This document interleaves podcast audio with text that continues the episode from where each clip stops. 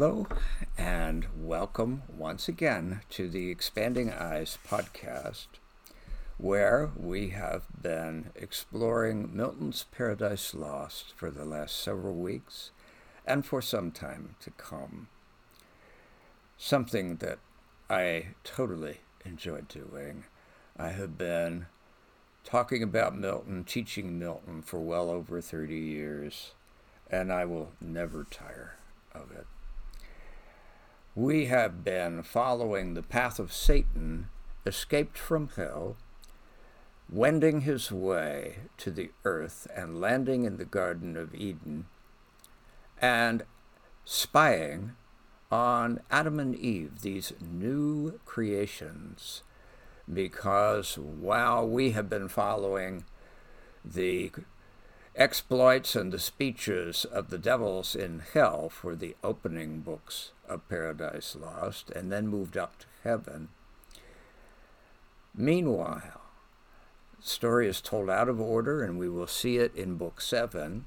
Meanwhile, the creation has taken place. The events in the beginning of the book of Genesis actually occur in Paradise Lost, delayed, told out of order, in Book 7. The War in Heaven, Book 6. Then the creation that is really a counterbalancing of the fall of the rebel angels. God's counter action is the creation of this new world and these new beings. Satan spying, and we follow Satan, and very much we, we are used to film technique where at certain moments in films, we know implicitly, we may not think about it consciously even, but the camera follows and focuses upon various elements in the total scene or action, and we realize implicitly that we are seeing things through the eyes of a certain character. And that is very definitely true in these passages in Book 4, where Satan is seeing them for the first time, and so are we. Their appearance has been delayed. The protagonists of the poem, Adam and Eve, don't appear until Book Four of the epic of which they are the heroes. This is clearly modeled upon the Odyssey, where we do not see Odysseus until Book 5 out of 24, building up the suspense. But now, here they are. What are they like? This is also the moment, however, where controversy begins about the subjects of gender and the portrayal of women by Milton in Paradise Lost.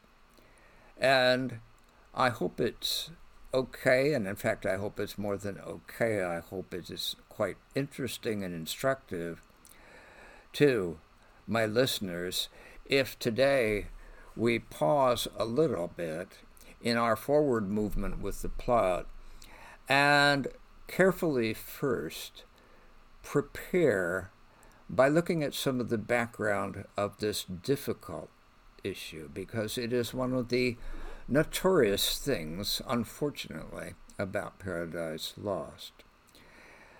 I have had students occasionally tell me things like, well, I had a high school student that when we studied Milton, she told us that, well, we have to study this because it's famous, but you should know that this is a rampantly sexist poem.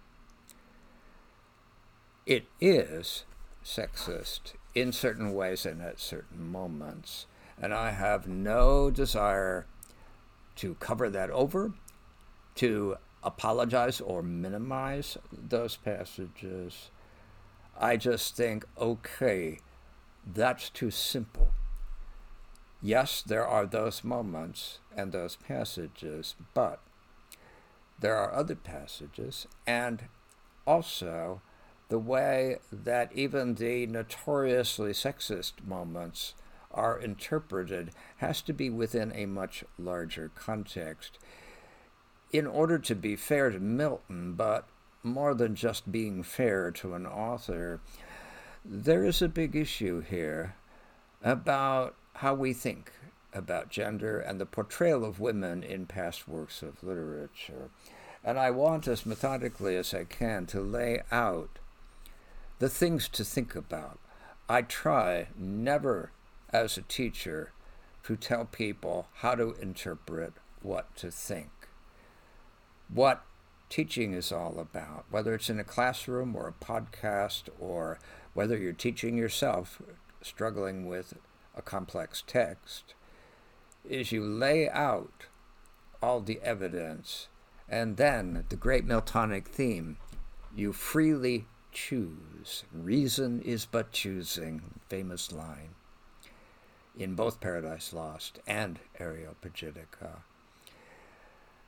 Choose what to believe. And of course, there are consequences for the interpretation of the poem, but it's a real life issue. There are consequences for us in our decisions in real life. So, this is potentially both interesting and illuminating in a way that is still current issues. Let me take it as methodically as I can in a one, two, three sort of way and begin with first of all, let's put Paradise Lost in the context of the ideology of its time, which was, of course, also sexist, patriarchal, and in certain ways anti women, putting women down. It doesn't excuse Milton or the poem, but it does put it within a larger context where, in fairness, Milton does not get the indulgence and the patience that some authors, some other authors do. Notably, I would say Shakespeare. We are willing to grant a good deal to Shakespeare, partly just because, hey, he's Shakespeare, and secondly, because in Shakespeare's plays there are also portrayals of women so vivid, so sympathetic, so admirable that they counterbalance the bad moments. But the moments are there. Taming of the Shrew is an early play, but it is more flagrantly sexist than anything in Paradise Lost. Taming of the Shrew, the title, means putting in the place of an uppity woman who won't obey her husband. And by any means necessary, and some of those means are pretty drastic by our standards. They would have been even by Shakespeare's times standards. And at the end, there's a notorious final scene in which the shrew, you know, contemporary terminology would say bitch, has been tamed and makes this simpering, submissive yes master speech that some directors and some critics, the best you can do with it is say, oh, he doesn't mean it literally. It should be played. The person playing Kate should do a nudge, nudge, wink, wink sort of thing. You know, she's not really submissive. This is irony. Personally, I find that a bit of a strain. It's certainly not like anything else we would be expected to swallow in Shakespeare's time, a kind of almost postmodern, sophisticated irony. But even if we do that, it's an uncomfortable play, far more flagrantly sexist than all the bad moments in Paradise Lost put together. But that doesn't excuse Paradise Lost, of course. But it does put it in a larger context because Milton here cannot avoid issues of doctrine. He is teaching a poem about doctrine, and the doctrine involved, because he chooses the fall of humanity, involves the view of women, because it was the woman who first ate the fruit, and thereafter all women have been blamed for it. The whole history of sexism can be traced this way, and in fact was. If you want to read a stimulating, beautifully written, like all her work, and yet very fair and sympathetic work by Elaine Pagels, Adam, Eve, and the Serpent. Pagels is a religious scholar, one of the great religious scholars, I think. And that book, which I have recommended to any number of students, traces the history of the treatment of women due to the church's interpretation of the story of Adam and Eve. Here we have Milton's interpretation. And as I hope you will agree and not feel that I'm forcing interpretations on you, I think it will be clear that Milton is doing what he can, which is in character for him. He always tries to liberalize whatever legalistic or harsh doctrine he may be facing in the Christian tradition. Predestination, we have already dealt with. Milton radically twists the narrow reductionist understanding of predestination. I will make a case, and you decide that he is also trying his best here to liberalize the sexism that has involved coming down not only in Christian tradition, but this is the second thing in the Bible itself, especially Paul. There are notorious lines of Paradise Lost, some of them within this current book four, that are used to condemn Milton, but the irony is that it is Milton paraphrasing Paul. Well, it's perfectly possible, and anyone is welcome to say, well, then I condemn Paul too. But nevertheless, in fairness to Milton, it's not just his axe that he's grinding. He may be, at some moments, and I will get into this in a moment, he may be wrestling with personal issues about women.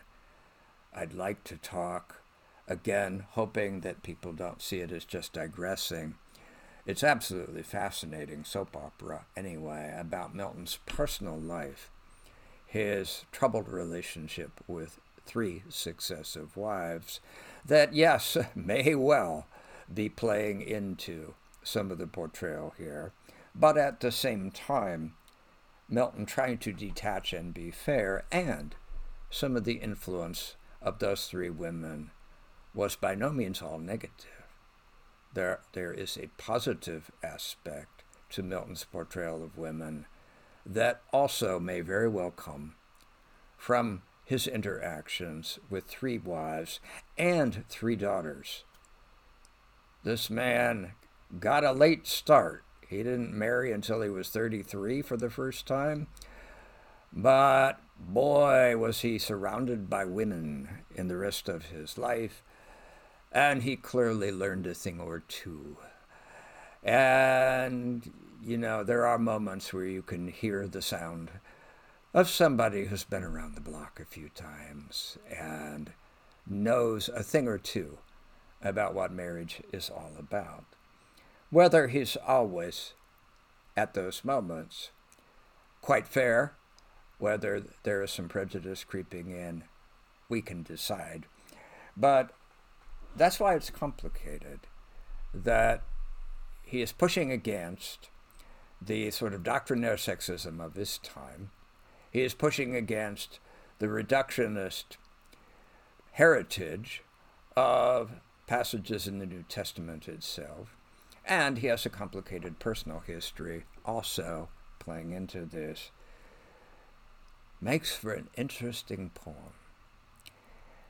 Let me talk a little just for a moment about Milton's personal life in terms of marriage. We know that Milton was this studious, introverted, utterly devoted student, also extremely devout and Christian. And he didn't marry until he was 33, probably for reasons simply of temperament. He was not a guy who went to a lot of parties and met a lot of women. But he did meet one, and her name was Mary Powell, and he married her in 1642. And it was a mess. Here is the soap opera. Why was it a mess? Well, first of all, draw your own conclusions. Milton was 33, Mary was 17. You almost feel like saying, well, you know, do we need to say any more? But there is more to be said. And in fact, Milton's nephew, Edward Phillips, actually said it. We have a written down account of this by Edward Phillips.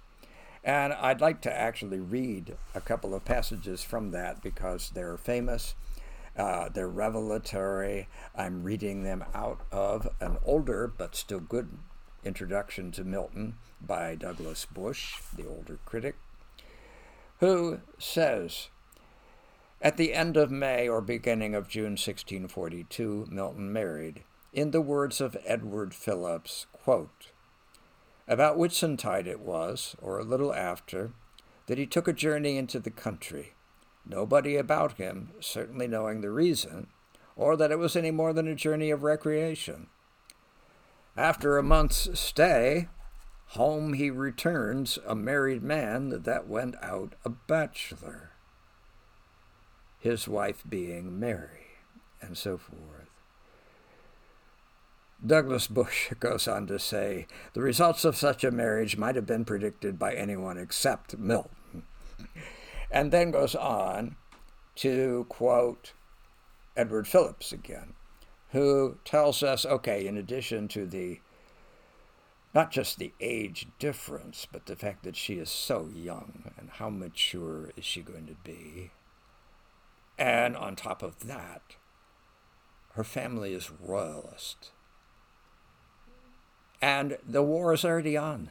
The Civil War is already on. And Milton is high up the ladder of the Revolutionary Party. And he marries a 17 year old from a royalist family. And according to Edward Phillips, if we can believe him, from the sound of it, uh, something of a party girl. This is Phillips' description. By that time, she had for a month or thereabout led a philosophical life. In other words, she lived with Milton, who did nothing but study and think. And after having been used to a great house and much company and joviality, her friends, possibly incited by her own desire, made earnest suit by letter to have her company the remaining part of the summer, which was granted, on condition of her returning at the time appointed, Michaelmas or thereabout.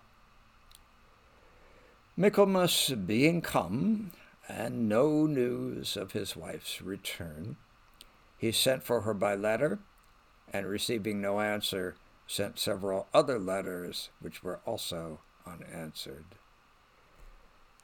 Skipping a little, Phillips draws the conclusion this proceeding, in all probability, was grounded upon no other cause but this, namely, that the family being generally addicted to the Cavalier party to the Royalists. They began to repent them of having matched the eldest daughter of the family to a person so contrary to them in opinion, and so forth. But they patched it up. Milton was never divorced. This is connected with the fact that Milton did go on to write not one, but four pamphlets arguing for freedom of divorce out of the volume upon volume of topical prose that Milton wrote between his early poetry and the 20 years before he would finally begin writing Paradise Lost. He wrote on various topics, but four times arguing for the freedom of divorce.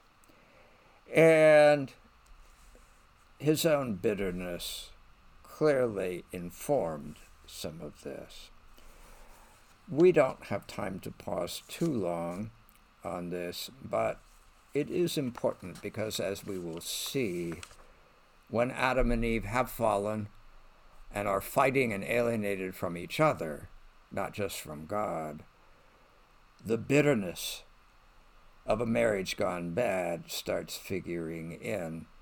And clearly, Milton went through a time where he felt very bitter about what had gone on. He felt that he had made a big mistake, and here is a piece of prose from Milton. Here is Milton at his most negative, at his worst about women. It is not something about doctrine, it is just personal anguish and anger. Milton speaks of a man who makes an innocent mistake and then wakes up when he shall find himself bound fast to an uncomplying discord of nature, or, as it oft happens, to an image of earth and phlegm, with whom he looked to be the co partner of a sweet and gladsome society, and sees withal that his bondage is now inevitable. Though he be almost the strongest Christian, he will be ready to despair in virtue and mutiny against divine providence. It's in third person, but yeah, clearly autobiographical that he felt horrible about it. But that he argued for divorce, which you had to make quite an argument. Uh, again, briefly as possible. One of the four divorce tracts is called Tetrachordon, one of those jaw-breaking names that Milton liked to title some of his prose works. The tetrachord, however, that's a phrase in music, but it refers in this context to the four biblical passages about marriage and divorce. They are in Genesis, Deuteronomy, Matthew, and 1 Corinthians. So across the map, Old Testament, the Gospels, and Paul.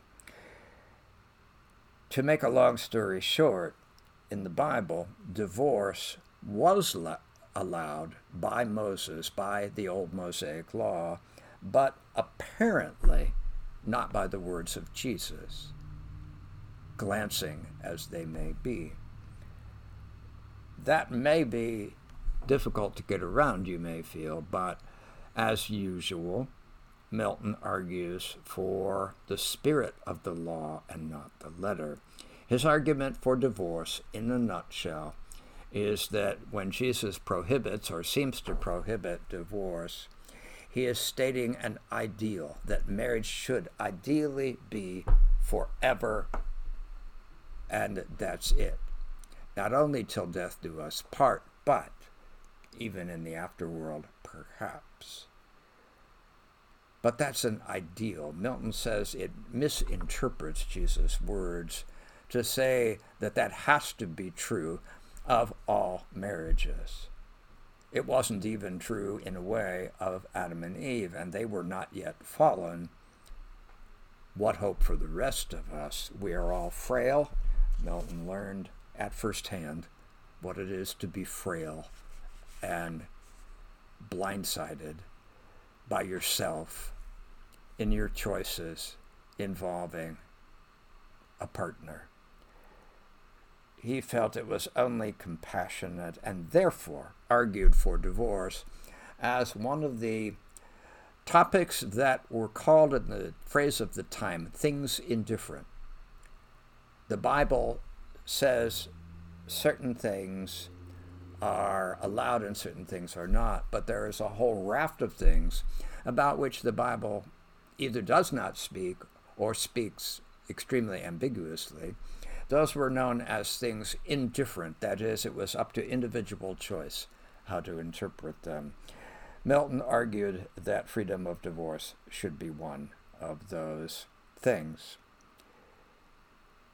whether or not we agree with that, these things all flowed out of his personal experience, also at the same time with his wrestling with Christian doctrine. But they never divorced. The marriage was not only pat- patched up, but went on for a good while. Milton had three daughters, and all three of them, three surviving daughters, I should say, and all three of them were from Mary Powell, who did die in childbirth with the last one. Then, after that, Milton remarried in 1656, but tragically, though it was sadly normal enough for the times, there was a child born in 1657. The child died, but the mother also died. So he only had about a year with Catherine Woodcock. And then finally in 1663, when Milton was in the last decade of his life practically, he married a third woman, Elizabeth Minshull. It was an age difference marriage. She was only 24, he was 55, but by that time he was totally blind. He had to have someone to take care of him. And there is the notorious story which people embroider, and I would just again make your own judgment, but be careful who you're listening to. The gossip story that Milton tyrannized his three daughters into taking down Paradise Lost by dictation. That is an interpretation, especially by people like Robert Graves, the poet and novelist of the 20th century, who hated Milton wrote a whole book, a whole novel called Wife to Mr. Milton, simply to portray Milton as a sexist and a kind of sadist regarding women. I would say be careful. If you check into Robert Graves' own personal history, it was very dysfunctional it himself about the matter of relating to women. And you know, criticism is supposed to be objective and scientific is too much to say, but it's supposed to be logical and objective. But people's own views, people's own quirks get in. And there really isn't much evidence for Milton being a big bully to his three daughters. Yes, he was dependent, no doubt. Nevertheless, there is the complicated history, and one more thing before we actually turn to the text of Book Four. There is a sonnet about one of the wives, and it's an extraordinary sonnet, so moving that I would like to read it to you, even though, yes, it will take up even more time. But I, I don't think you'll complain. This is so beautiful and so moving. In the sonnet, what is going on is that Milton is recounting a dream in which he saw his dead wife come back from the grave. Now, if you look at the enormous footnote at the bottom of the Merritt Hughes edition that I've always used, you will get a full history of the controversy here. Okay, which wife was this? Well, of the two who bore children, it could therefore either be Mary Powell, the first one, or uh, Catherine Woodcock, the second one. And critics are pretty much evenly divided. It could be either.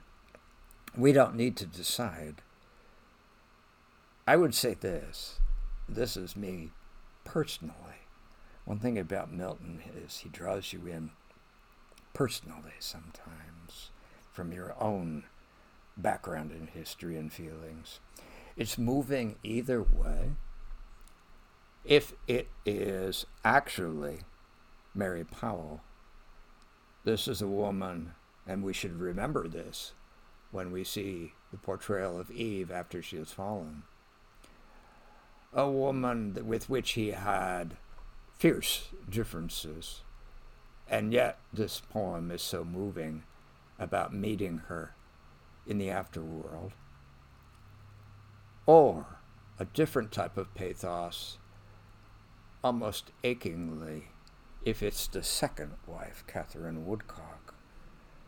Because the twist there would be this that in the dream he can see, but he never saw Catherine Woodcock.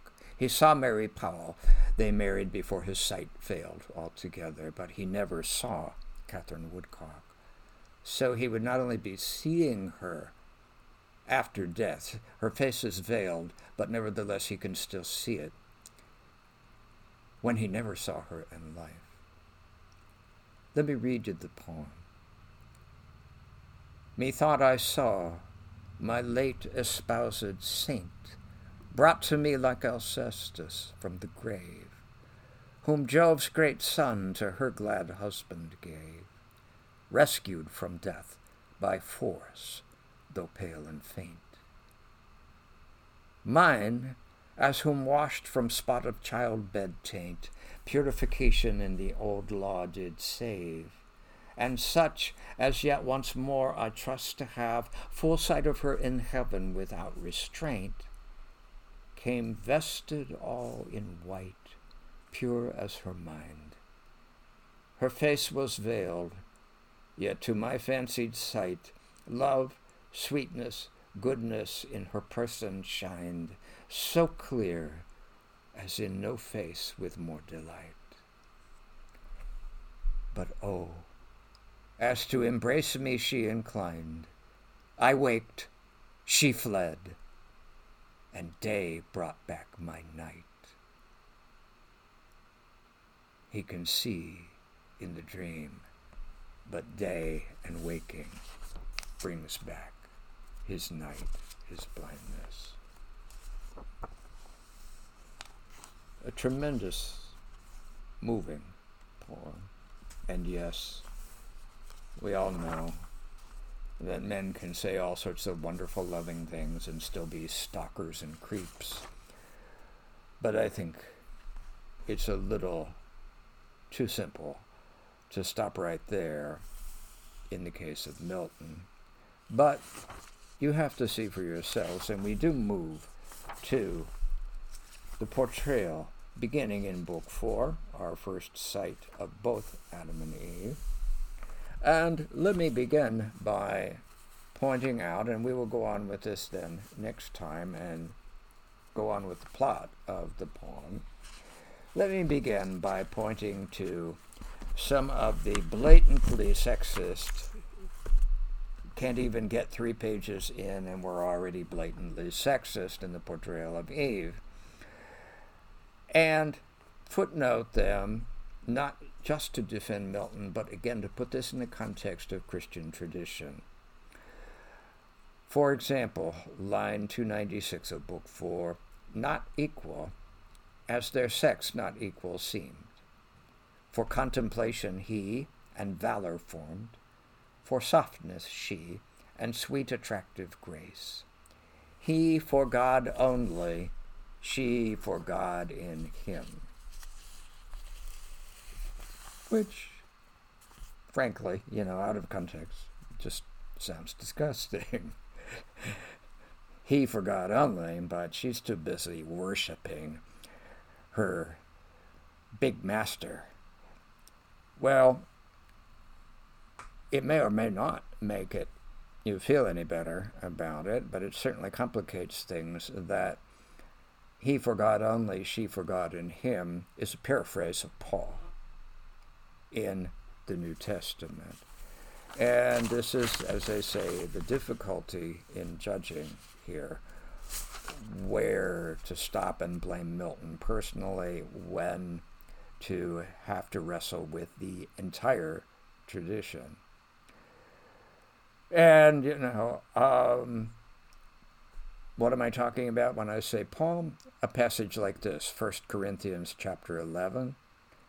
But I would have you know that the head of every man is Christ, and the head of the woman is the man, and the head of Christ is God. So Milton's line is simply paraphrasing that passage. There are other things that are definitely not in Paul, starting with the physical appearance of Eve, where Milton waxes eloquent about, in current slang, how hot she is, how not just beautiful but sexy she is. And again, by our standards, it comes off as possibly uncomfortable. It's connected, as we'll see next time, however, with a larger issue of Milton's defense of the erotic, of sex in general, in an age in which many of his fellow Puritans, well, that's what the term Puritan has come down to mean, people who are prudish about sex, and the Catholic attitude was certainly no better that sex is only for procreation. It is definitely not for having a good time. It wasn't until Vatican II that they added in that it was also for the expression of love in a monogamously married couple. Before that, it was only for reproduction, and if it was not, it was a sin. Milton is eloquent about how he is sex positive. Again, yes, within a monogamous tradition, but still. And the portrayal of Eve is a way of validating female beauty from, yes, a male point of view. But again, it's complicated. And so complicated that we will take it up again next time. I hope the extended discussion has been both useful and interesting and very human. That to me is the overriding thing for all this gorgeous blank verse. It's about very human things. And we will go on from this point next time.